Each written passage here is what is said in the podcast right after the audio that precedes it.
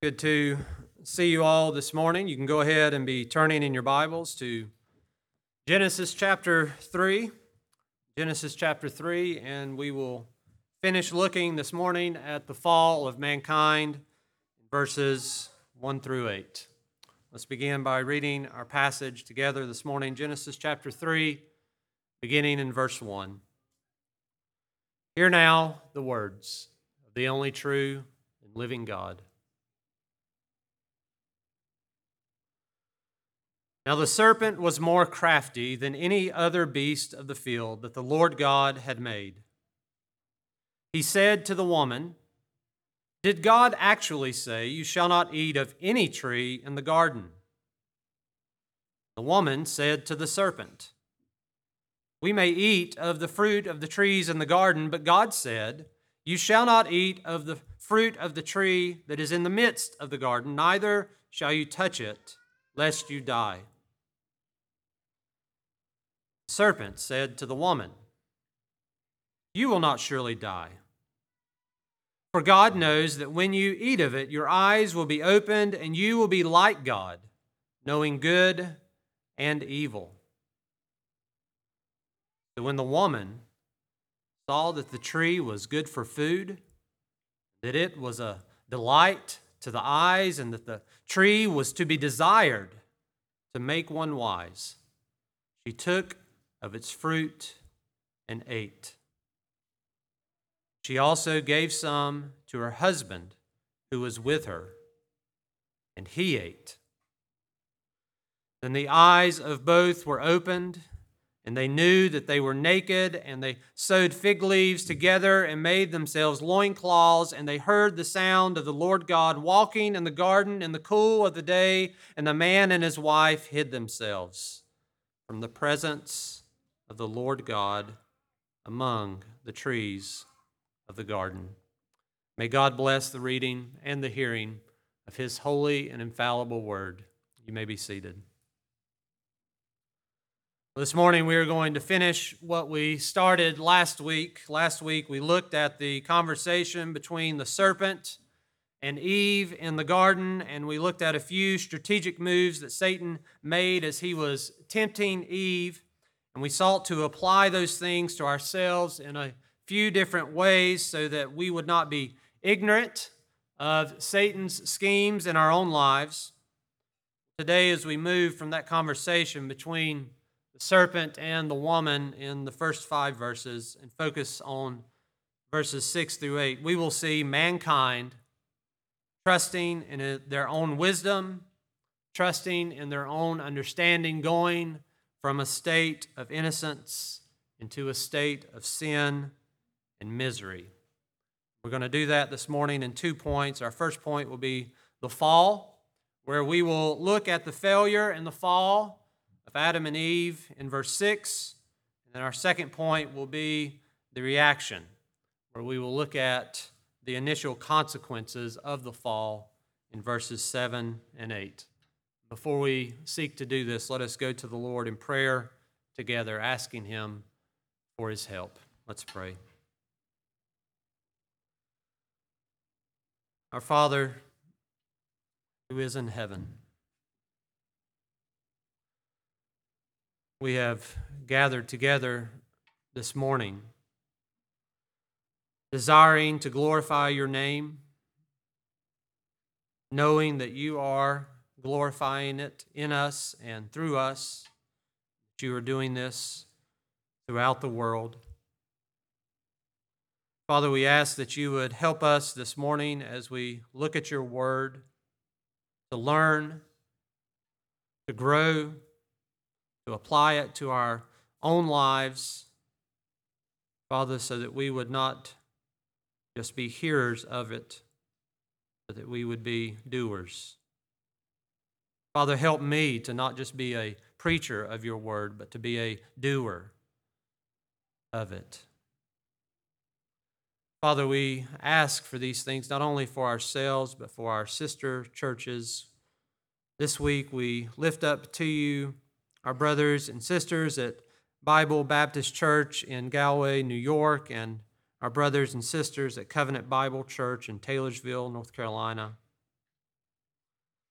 Father, we ask that you would be with them, that you would help them this morning, that you would receive their songs of thanksgiving and praise as they offer them up to you, as we have in the name of your Son, trusting in his righteousness, that you would receive them as we offer them to you. In his name, we ask, Father, that you would do the same with our brothers and sisters.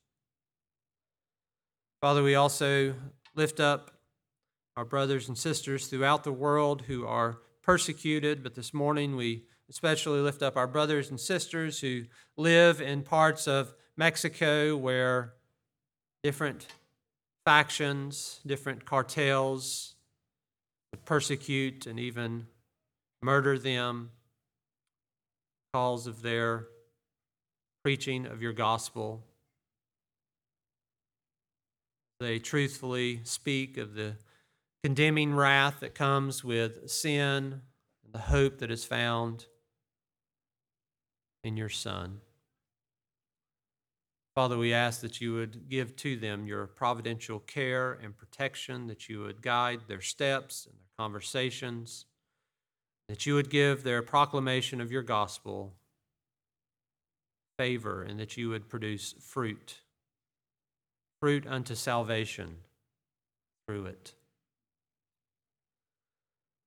Father, we turn our attention now to the word that you have seen fit to go out among us this morning here in Genesis chapter 3.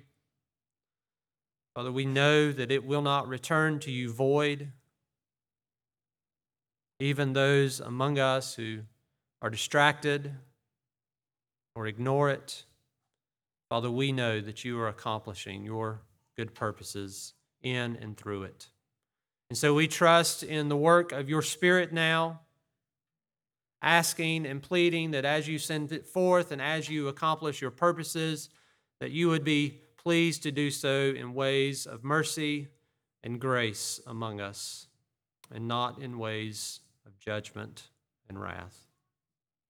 Father, we plead with you to be kind to us, to remember that we are but dust, we are fickle, and that our life is fleeting, and that we are not infinite in our knowledge or in our memories, but we only remember those things that are seemingly right in front of us immediately, and perhaps before some of us this morning, the fear of you is not before our eyes.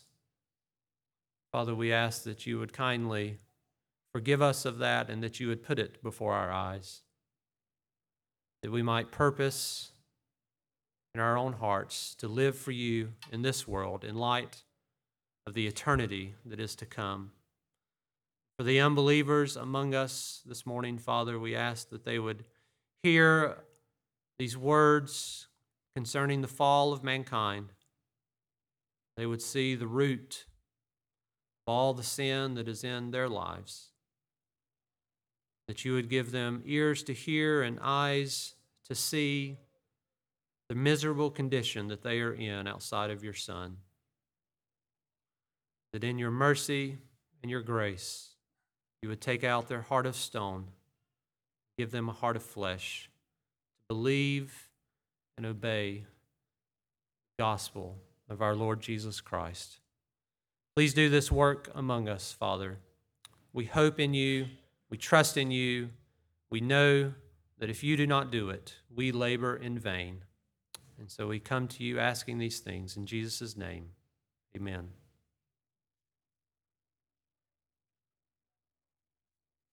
A couple of weeks ago, I read a story that was from a few years back about two men who were on trial in California for armed robbery. And during the trial, the prosecutor was asking questions of an eyewitness who was at the scene of the crime. And the courtroom was silent as he was going through his questions. He began asking the eyewitness, he said, Were you at the scene when the robbery took place? The eyewitness responded to him, Yes. And you saw the, a vehicle leaving the scene at a high rate of speed? Yes. And did you observe the occupants of that vehicle? Yes, said the eyewitness, two men. The prosecutor, having, having built up his questions to this point, raised his voice and thundered his final question And are those two men present in the courtroom today? The entire courtroom turned and looked at the two defendants who had sealed their fate because they raised their hands. Well, that is a funny story, and we can praise God that part of His work of restraining evil in the world is that criminals are very rarely bright. But while this is a funny story, its connection that it has to our passage today is not funny at all. See, what happened in the courtroom was that truth bubbled up inside of these two men. While they weren't paying attention, it came out. They knew that they were guilty, but they were trying to hide it and get away with it in the courtroom. But in the end, they could not. This morning, as we look at our passage, we are going to see Adam and Eve doing the same type of thing. After they disobey God, we will see that the first thing that they do in their sin and guilt is the fruitless activity of trying to cover up their nakedness and hide themselves from their Creator, from their covenant God. Well, look at verse 6 with me again as we begin our first point this morning. So, when the woman saw that the tree was good for food, and that it was a delight to the eyes, and that the tree was to be desired to make one wise, she took of its fruit and ate.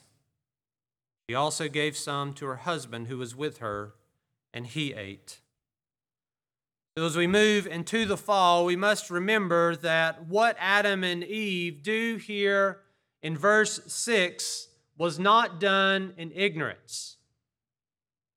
Remember that in chapter 2, Adam had received the command directly from God. And in chapter 3, at the end of verse 3, it's very clear that Eve knows what's going to happen if she eats. She knows that if she eats, she is going to die. We can see here the deceptiveness of sin. We can all relate to it in our own lives. We've all been where Eve is at here. We can understand how temptation can be so strong that it removes the consequences from our minds.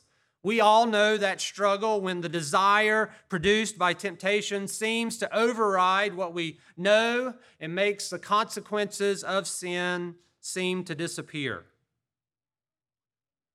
We can all understand how the temptation here causes Eve's, Eve to think her own thoughts instead of thinking God's thoughts after him. Now, after hearing the serpent, Eve now looks at this tree, and we can see here in verse 6 that instead of seeing what she ought to see, instead of looking at this tree and seeing sin and wickedness and covenant breaking, instead of looking at this tree and seeing death, instead of seeing those things, she's now looking at this tree and in the foolishness of her own wisdom, she sees it as good. I know what God said I know that he said we can't eat from it, but look at it. It's good for food, it will nourish me. It's beautiful. It's nice to look at. It, it it will make me wise. You know what? All of those things were true. It did have fruit on it that was good for food and would nourish her. It was undoubtedly a beautiful tree. It was going to make her wise. Do you know what else is true? None of those things negate God's command. None of those things negate the consequences that were waiting on the other side of Eve eating from this tree. Now that Eve here in this in the garden in the throes of temptation now that she is leaning on her own understanding. She is ignorantly assuming that the fact that this tree is good in these ways, she ignorantly assumes that this means that only good things are going to come when she eats. Dr. Lane Tipton says of this passage The mistake Eve made in the garden that made sin inescapable was this Eve decided to take God's words and treat them as one hypothesis, and to take Satan's words and to treat them as another hypothesis, and now she became the authority that would adjudicate between the two. In so doing, she made the ultimate legislature between good and evil the creature instead of the creator. John Calvin said that in doing this, Eve measured everything by the yardstick of her own carnal stupidity. Beloved, let us learn from Eve. Let us learn that once we begin to doubt that God has said, sin becomes inevitable. Let us learn that once we doubt what God has said, not only does sin become inevitable, but no amount of rationalization in our own minds will undo that fact. Beloved, we must learn that while there are many things in this world that are good at bringing enjoyment Many things in this world that will bring us pleasure, many things in this world that will meet our felt needs and desires. While this is true, if God has forbidden them of us, then we must learn from Eve and not be trapped by our own carnal stupidity. Beloved, we must learn to trust in the Lord with all of our heart. And when the remaining corruptions, of our flesh start talking to us. And when they start tempting us, and that desire and that temptation starts to build up in us, so much so that sin starts making sense, when that begins to happen, we must crucify our flesh. We must not sow to our flesh, we must not feed our fleshly desires, but we must sow to the Spirit. For we have been instructed by God that to sow to the flesh is death. Sowing to the Spirit, however, means life and peace.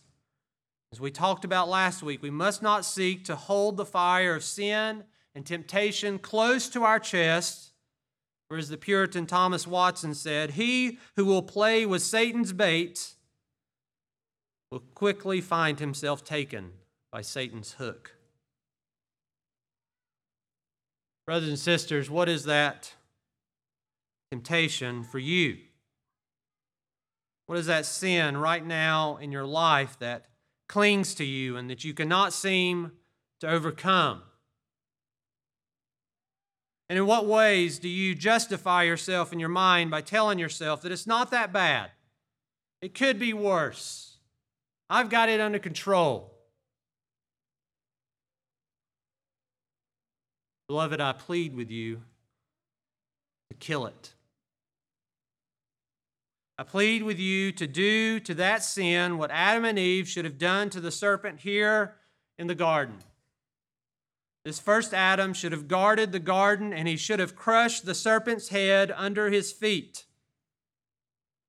Or he should have done what James commands us to do in James chapter 4 when he says, Submit yourselves therefore to God, resist the devil, and he will flee from you. Draw near to God, and he will draw near to you. And perhaps you've sought to do this, and yet that sin that you struggle with still clings to you and you've either just given in to it or are almost ready to do so because you can just not seem to get victory over it. Brothers and sisters, this is another half truth of Satan. It is true that you cannot get victory over it, you cannot do it by yourself, but Jesus can.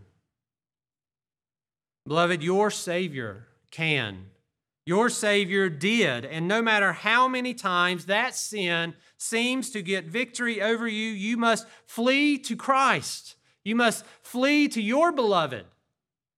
You must flee to Christ in prayer, pleading with Him to not lead you into temptation, but to deliver you from evil. Plead with Him and be honest with your Savior, and by faith, Believe the words that he has spoken to you in his word. Brothers and sisters, we must do this because faith in God's promises is how God's people have always overcome, especially when things have seemed impossible to us. Beloved, believe his promise in John 8 36. If the Son sets you free, you will be free indeed. Brothers and sisters, Satan is no longer your master. That sin that you hate and that seems so strong in your life, that sin is not a permanent fixture in your life. The only remaining purpose that Satan and sin has in your life is to drive pride out of you. Its only remaining purpose is to constantly beat self reliance and self righteousness out of you. Beloved, that sin's purpose in your life is to cause you to take your eyes off yourself, off your own power, and to lift your eyes to your Savior. Look to your Savior, beloved, and see Him with eyes of faith, always resisting temptation, always doing the Father's will. And then look to the cross and see Him suffering for that sin that is clinging to you right now and it seems to be getting the victory over you. Look to the cross and see Him bleed and get victory over it for you. See Him pay its penalty. See Him liberating you from its dominion. Oh, beloved, look to the cross and know that because your Savior set you free, you are free indeed. Hear the Apostle Paul's words concerning this from Romans 6. For the death he died, he died to sin once for all. But the life he lives, he lives to God. So you also must consider yourselves dead to sin and alive to God in Christ Jesus. Let not sin therefore reign in your mortal body to make you obey its passions. Do not present your members to sin as instruments for unrighteousness, but present yourselves to God as those who have been brought from death to life, and your members to God as instruments for righteousness. For sin will have no dominion over you. Beloved, that sin that clings so closely to you has no dominion over you. Draw near to God, and Satan will flee from you. And this does not mean that that will be easy. This does not mean that this is one prayer and you can count it good. This does not be, mean that it is a one time action, but we know, beloved, that this is a daily action that we must, it is a daily labor that we must engage in. And we have been encouraged by the Apostle Paul's words from 2 Corinthians 4 as we engage in this burdensome labor. So we do not lose heart. Though our outer self is wasting away, our inner self is being renewed day by day. For this momentary light affliction is preparing for us an eternal weight of glory beyond all comparison. As we look not to the things that are seen, but to the things that are unseen. For the things that are seen are transient but the things that are unseen are eternal. Beloved, that sin that clings to you and looms so large right now in your conscience, be encouraged by the Word of God that it is wasting away day by day. The Puritan Samuel Bolton likened sin in the Christian to a strong man who daily drinks poison. Beloved, it may be strong now, but its strength in your life is drying up daily.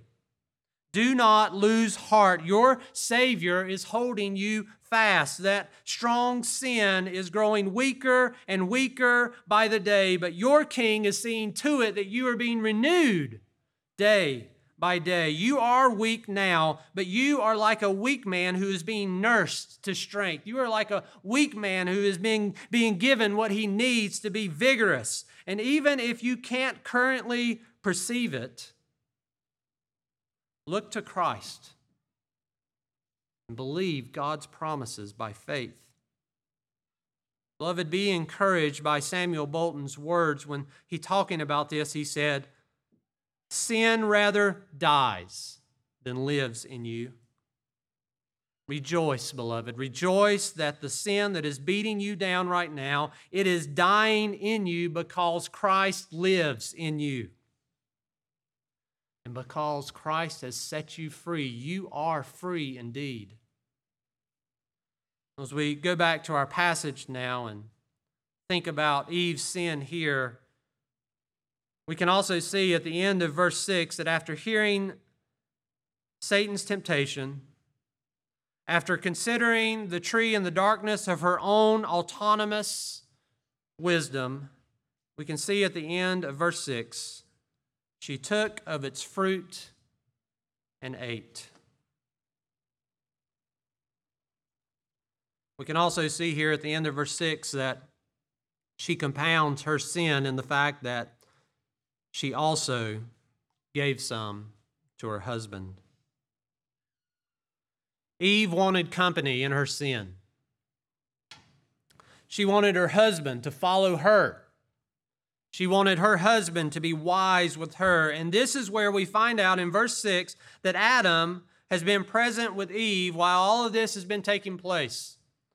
We can see it at the end of verse 6 when it says, She also gave some to her husband who was with her, and he ate. Adam stood idly by while all of this was happening. Nowhere in these six verses has Adam been doing what God commissioned and commanded him to do. And what's worse than this is that we learn in the New Testament that while Eve was deceived by this serpent, Adam is not. 1 Timothy 2 says, Adam was not deceived, but the woman was deceived. Adam has his eyes wide open. Adam knows what God commanded him. He knows what is coming if Eve eats. And not only does he sit by and watch her eat, but knowing what has just happened when this bone of his bones and flesh of his flesh turns and offers the fruit of the tree of the knowledge of good and evil to him, he eats himself. Adam was not deceived by what was going on here, but he eats anyway. What a colossal failure, beloved. It is important for us to see here that Adam's sin was not one of ignorance. Adam's sin was not one that was the woman's fault. He willfully decided to disobey the direct words of God to him Adam failed in every sphere that he could fail in as our covenant head. He failed in the religious and civil sphere of government. He failed to keep the temple holy. He failed to execute justice on this sinful creature who strove against God. He failed in his responsibilities in family government. He did not seek to protect his wife or to lead his wife in not eating and he failed in his own personal government. He ate himself. What a momentous verse of Scripture, beloved. This is where sin entered the human race. This is where death entered the world. Genesis chapter 3, verse 6 is the line of demarcation. This is the line between light and darkness, good and evil, eternal life and eternal death. Hell will be filled because of Genesis chapter 3, verse 6.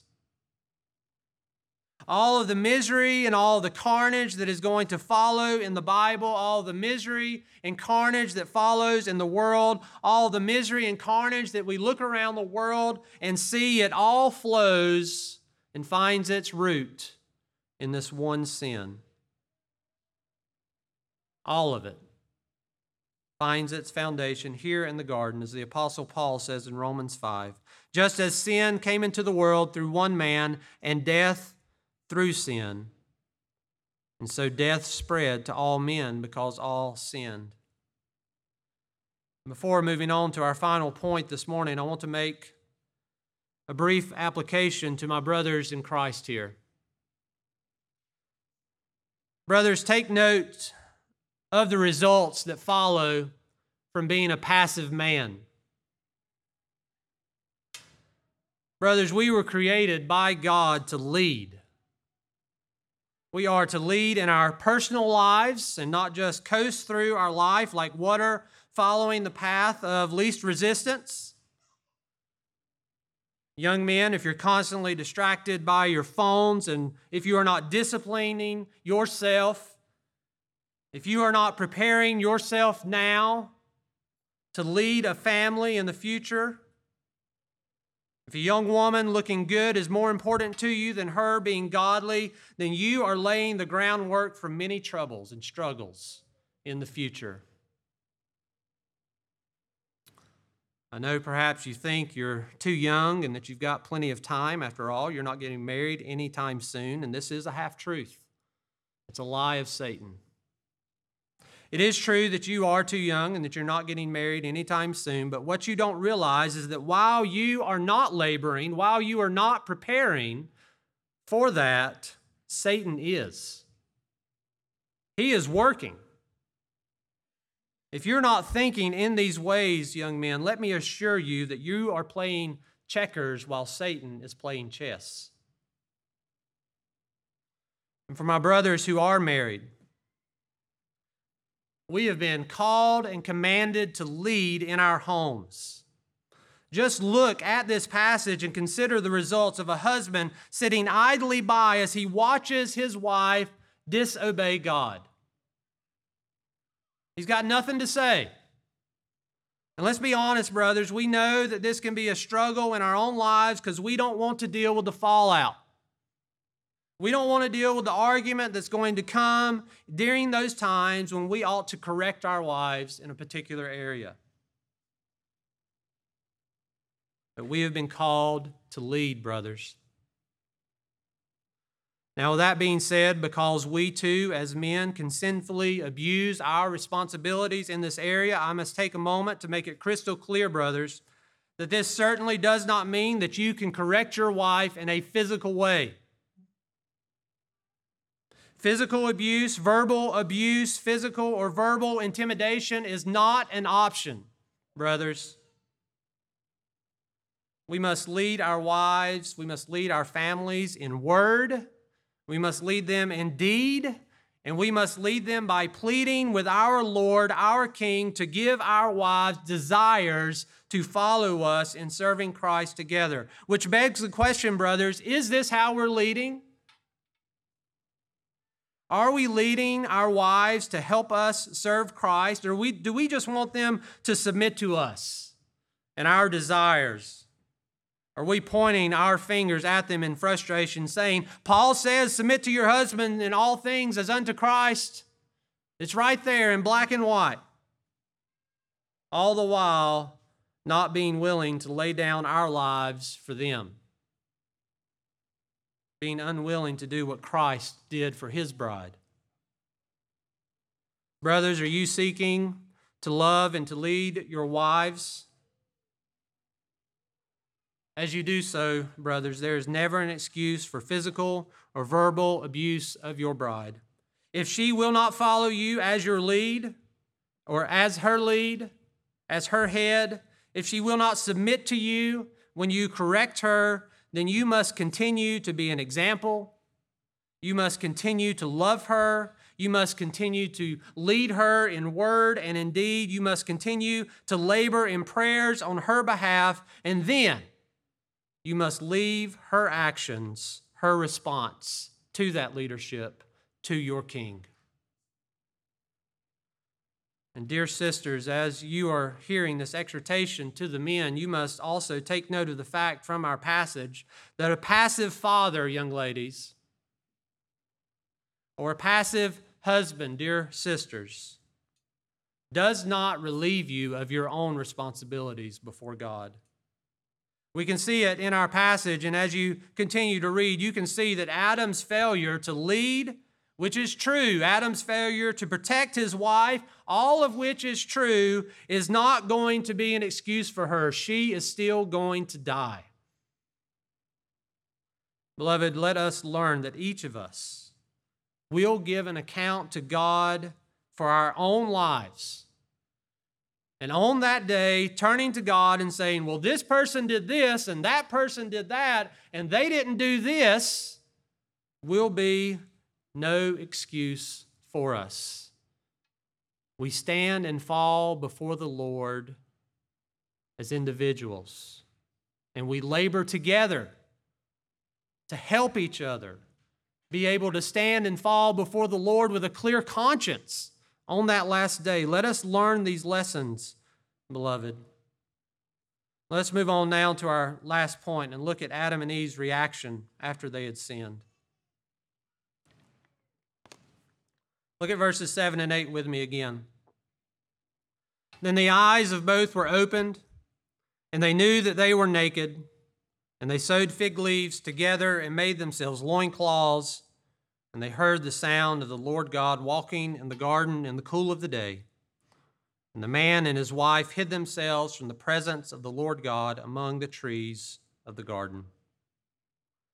As we look at these last two verses, we can see that the immediate consequence of Adam and Eve's sin is a loss of innocence. Satan had promised that their eyes would be opened in verse 5, and here we see that indeed they were. But it was not what Satan had promised. It was not that tasty bait on the hook. It was not the positive result that he said, the pleasure that he promised was going to come. In quite a bit of sad and tragic irony, if you're familiar with the story of Ravi Zacharias, it was him who said, Sin will take you farther than you want to go, keep you longer than you want to stay, and cost you more than you want to pay. Sin had cost the man and his wife more than they could have ever anticipated. Verse 7 here in our passage is a direct contrast to what we looked at two weeks ago in chapter 2, verse 25, where it says there, And the man and his wife were both naked and were not ashamed. Moses is making an intentional connection here in verse 7 of our passage today He's contrasting to what he wrote in chapter 2. And the obvious point is that before sin, Adam and his wife were naked and they weren't ashamed, but after sin, they were naked and they were now ashamed of it. Now that Adam and Eve know evil by experience, they know that they are naked and that they are exposed before their Creator. They know that they have been exposed to death now their eyes are wide open. And now that they are, we can see in our passage as they proceed to do two things. First of all, we can see in verse 7 that they seek to cover their nakedness and exposure before God. Adam and Eve had lost their original righteousness and they sought to clothe themselves with fig leaves. In a way, you could see this as the first act of deluded self righteousness as though these fig leaves were going to cover up themselves from God and their new experiential knowledge of sin. But just like the self delusion of self righteousness, we know something about these fig leaves. We know that just like self righteousness, these fig leaves are going to fail. It won't be long. They're going to turn brown. They're going to turn brittle. They're going to wither and they're going to die. And like self righteousness, there is going to be a constant need for Adam and Eve to cut down more and more fig leaves and cover themselves when their previous attempts at self righteousness turned to dust. A sacrifice of their own making will never be able to blot out their sin. It will never be able to atone for their sin here at the tree. Like the sacrifices in Israel that only cleanse the flesh, there will need to be a constant cutting of fig leaves for them to cover their nakedness.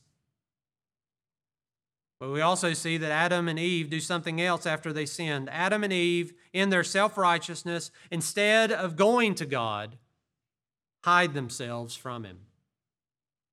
Notice here in verse 8 that it uses God's covenant name Yahweh twice in this passage or in this verse. Adam and Eve hear the sound of their covenant God, and after seeking to hide their nakedness through their own ingenuity, they hid themselves from their covenant God.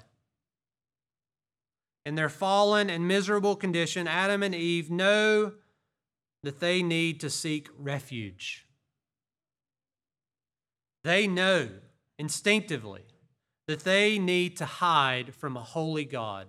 They know that it is a fearful thing to fall into the hands of an angry God. They are afraid of the consequences of sinning against God and breaking covenant with him. They are afraid that God is bringing death to them. And notice in verse 8 where they try to hide. They try to hide among the trees of the garden. Adam and Eve sinned in the middle of the garden, in the midst of the garden where the, the tree of the knowledge of good and evil was.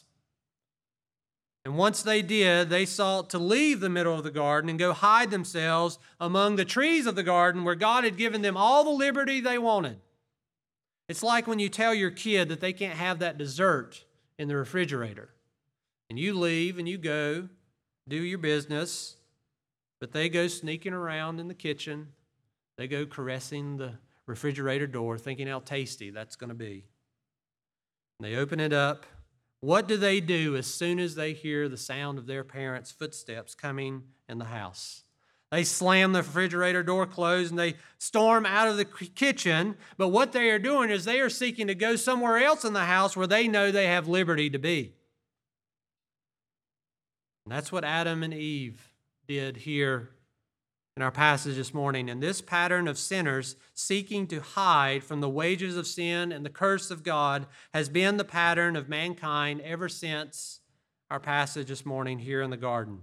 Hear these words from the prophet Hosea, who uses the garden language when he speaks to the covenant breaking Israel and says, The sin of Israel shall be destroyed, thorns and thistles shall grow up on their altars and they shall say to the mountains, Cover us, and to the hills, Fall on us.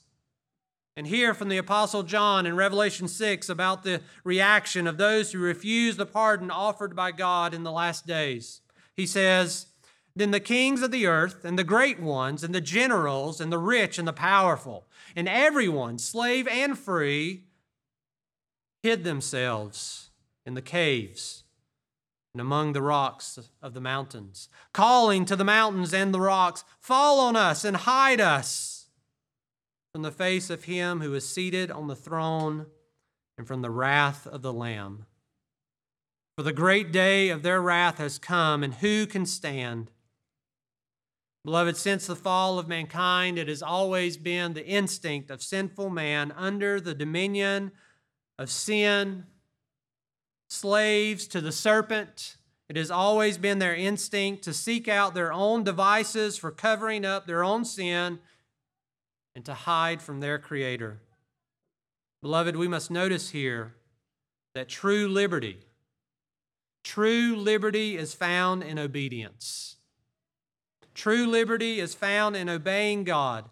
While Adam and Eve obeyed God, they had all the liberty they could possibly want in the garden. They had liberty of knowledge that allowed them to be naked together and unashamed. They had liberty to partake from all of the trees except for one. They had liberty to enjoy God in the cool of the day when He would commune with them. They had liberty to live in the garden. They had liberty to look forward to the day when they would pass their probation and get to eat from that other tree in the midst of the garden, the tree of life. But as soon as they sinned, all of their liberty disappeared. Now, instead of liberty, they had bondage.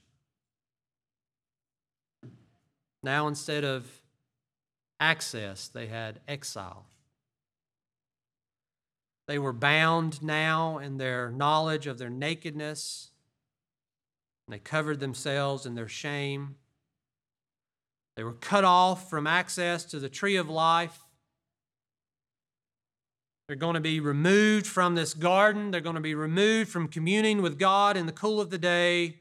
They are now in bondage to Satan, slaves of sin. Serpent that they should have exercised dominion over now has dominion over them. Beloved, sin still seeks to follow the same pattern in our own lives. Sin is desirable for pleasure. Let us not deceive ourselves and pretend like it is not so. Sin does feel good to our flesh, no doubt about it. Sin is also desirable to make us feel wise, especially in our own day. It is desirable to make us feel intelligent with the rest of the world, make us feel respected by the world, to make us feel like we're on the right side of history.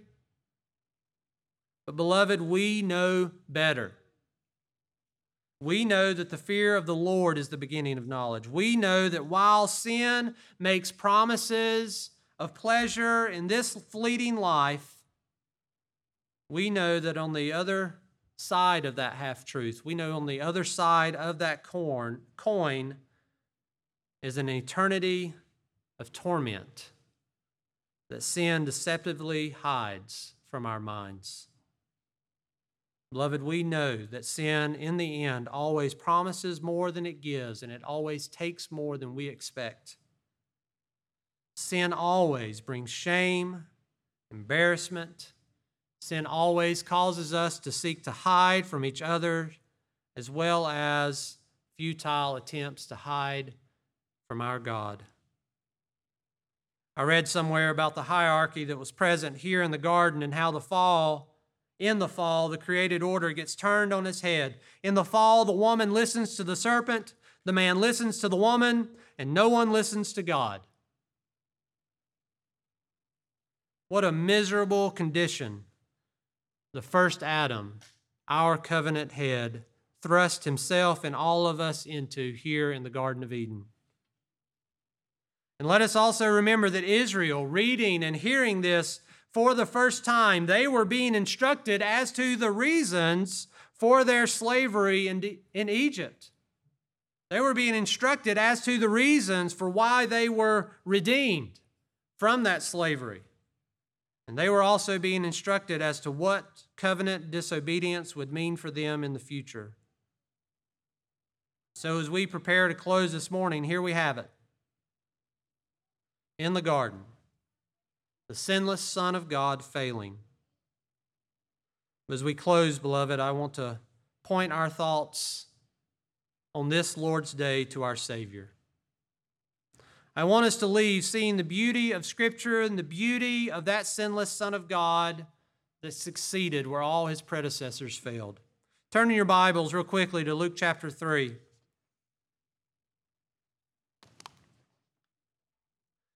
As you're turning to Luke chapter 3, I want you to think about what has happened here in the Garden of Eden as we've been going through it. Adam, a man made in the image of God, given the breath of life. And as you're turning to Luke chapter 3, realize that in the Bible, this idea of the breath and wind are often associated with the Holy Spirit. So here in the garden, we have Adam being given the breath of life, and almost immediately he is tempted by the serpent. Now, as you look at Luke chapter 3, I want to give you something to meditate on this Lord's Day. I want you to see the parallels between the temptations of the first and the last Adam that were shown to me by Dr. Lane Tipton. In Luke chapter 3, look at verses 21 and 22, and you will see that this section is Luke's account of Jesus' baptism. And at Jesus' baptism, you can see that he receives the Holy Spirit as it descends upon him. And then you hear the Father speak to him in verse 22 You are my beloved Son. And immediately after this, Luke does something that seems strange. Right after the account of Jesus' baptism, Luke gives us a genealogy. a genealogy that runs from Jesus, but notice how he ends this genealogy in verse 38. Luke runs this genealogy all the way from Jesus to Adam. You can see it in verse 38. The son of Adam, what does he follow that with? The Son of God. Luke is clearly wanting to draw our attention to parallels between the first and the last Adam. Now turn over to the next chapter, Luke chapter 4, and you can see that immediately following Jesus' baptism, what happens? Jesus is immediately led by the Holy Spirit into the wilderness to do what? This last Adam, the sinless Son of God, led into the wilderness to be tempted by that ancient serpent, Satan, for 40 days. Now we know that Jesus ate nothing during these 40 days, and we can see that Satan's temptation with the last Adam begins the exact same way that it began with the first Adam. Satan's temptation begins by asking Jesus, Has God actually said? Now, you don't see those exact words in Luke 4, but look in chapter 4, verse 3, and remember that God had just declared at Jesus' baptism, You are my beloved Son. And look at verse 3 and see Satan's first words of temptation to the last Adam begin with the words, If you are the Son of God. Has God actually said? Satan's first temptation is to subtly attack what God had just declared to his beloved Son. And then, in a striking parallel, Satan's first temptation of Jesus is the temptation to eat. Beloved, in two weeks, we are going to see a promise concerning a seed of the woman that is going to crush the skull of the serpent. And here in Luke 4, we see the sinless Son of God, the last Adam, our Savior Jesus Christ. We, beloved, we can see here in Luke 4 that he overcame. He did not fail. He did not sin when he was tempted. Beloved, that is your hope. Beloved, our hope is that our Savior, our King, our Lord Jesus Christ overcame. And instead of us having to seek to clothe ourselves with our own self righteousness, we go to Him and have Him clothe us with His righteousness. Instead of seeking to hide from our covenant God, Jesus Christ is our refuge and our strength. We are hid in Christ.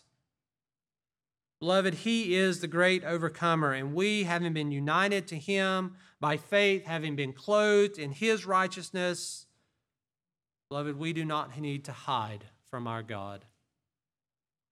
Listen to the author of the Epistle to the Hebrews, who says, We who have fled for refuge have strong encouragement to hold fast to the hope set before us. We have this as a sure and steadfast anchor of the soul, a hope that enters into the inner place behind the curtain, where Jesus has gone as a forerunner on our behalf.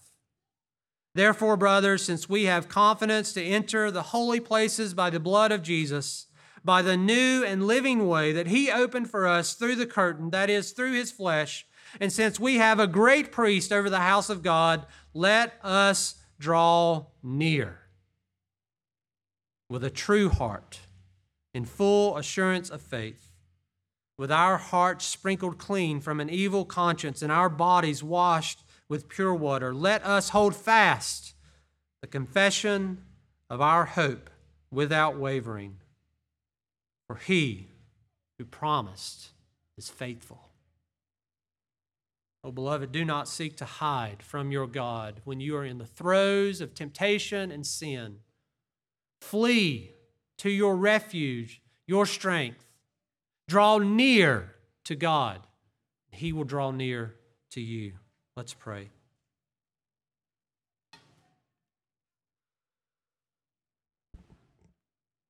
Our Father in heaven, we thank you for your word.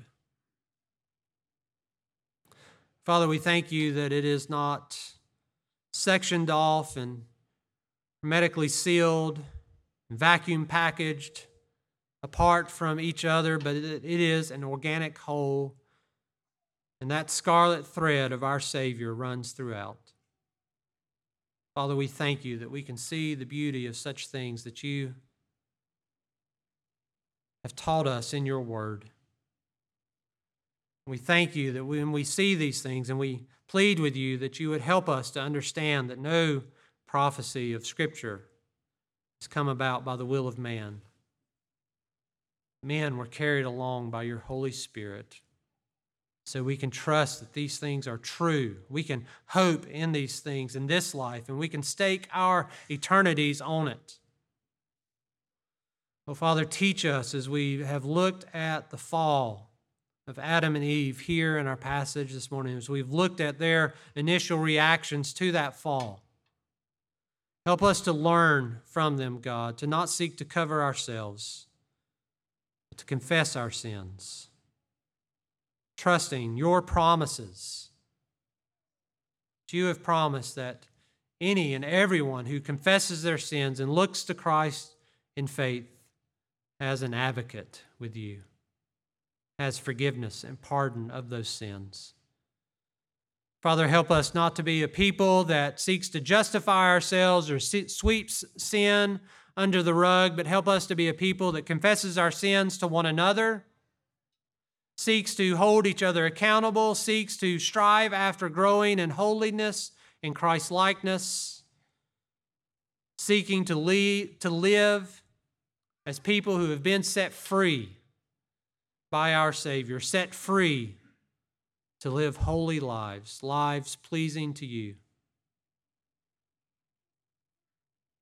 Father, help us to see this as true liberty, what you have set us free for. And help us to be ambassadors in this world for our neighbors, for our family members, for our friends who are still in bondage. Help us to shine the light of freedom that comes through Jesus Christ into their lives, and we plead for your mercy on their behalves. And Father, for those among us this morning who have heard these things and yet refuse to receive pardon, who yet continue in their unbelief,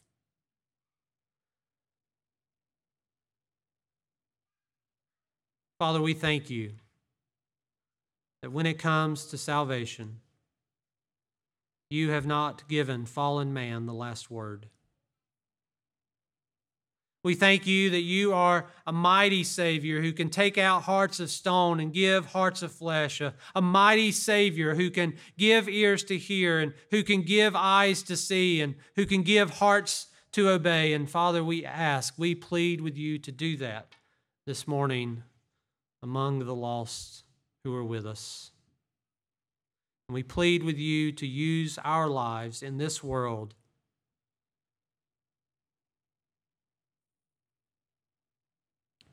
as ambassadors, making your appeal to the world to be reconciled to you. Before that great day of your wrath when sinful man moving along his merry way ignorant of what is to come, has to stand before you without an advocate, has to stand before you in his own self deluded self righteousness and learn for eternity that his righteousness was as filthy rags, and that all his striving availed him nothing. Oh, Father, we plead for your mercy on on their behalf on this side of eternity. And Lord, for us, your people, help us.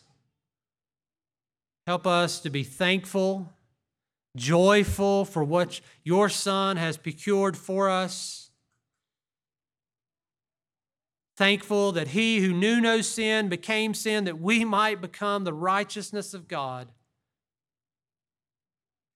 Father, help us to constantly have before our minds that though we are not under law, we are under grace. Shall we continue to sin that grace may abound? By no means, God. You have set us free that we might live a life worthy of the gospel to which you have called us to. Help us, Father, as your people, to strive after holiness, to strive daily after new obedience, to strive daily, even in our own weakness, to put to death those sins that cling to us. Help us to strive not only for ourselves, but for one another. Help us, Father, to bear one another's burdens. And help us, Father, to not strive after man made formulas and programs that can produce just the right results, but help us to strive after the ordinary means of grace. Trusting that the ordinary reading and hearing and preaching of your word is producing an eternal weight of glory in us. Help us to trust that it is nourishing us and causing us to grow in strength and causing us to gain more and more victory over that sin. Help us to trust that our songs to you are sacrifices of worship that are pleasing to you as we bring them to you in your son's name that it, and that you receive our frail offerings and in response you nourish us by your spirit. You strengthen us. Help us to see your table that we partake of every month. Help us to see it as a spiritual nourishment to our souls Oh, Father, help us to see these ordinary means of grace. Help us to see those prayers that we offer up to you when we feel like they are just hitting the ceiling and that no one's hearing them. Help us to realize that you receive them as we offer them in your Son's name. Help us, Father, to be a people of faith that believe in your promises that seek to live according to them. Help us to trust that in doing those simple things, that you will seek and save the lost through us, that you will disciple those that you save through us. Father, help us to not lean on our own understanding but to trust in you with all of our heart, acknowledge you in all of our ways, and believe by faith that though it is foolishness to the world, that you will make our path straight, that you will be proven right in the end, that wisdom will be, be, will be proven by her children. Oh, Father, help us in all these ways as we reflect on your word this morning. In Christ's name, amen.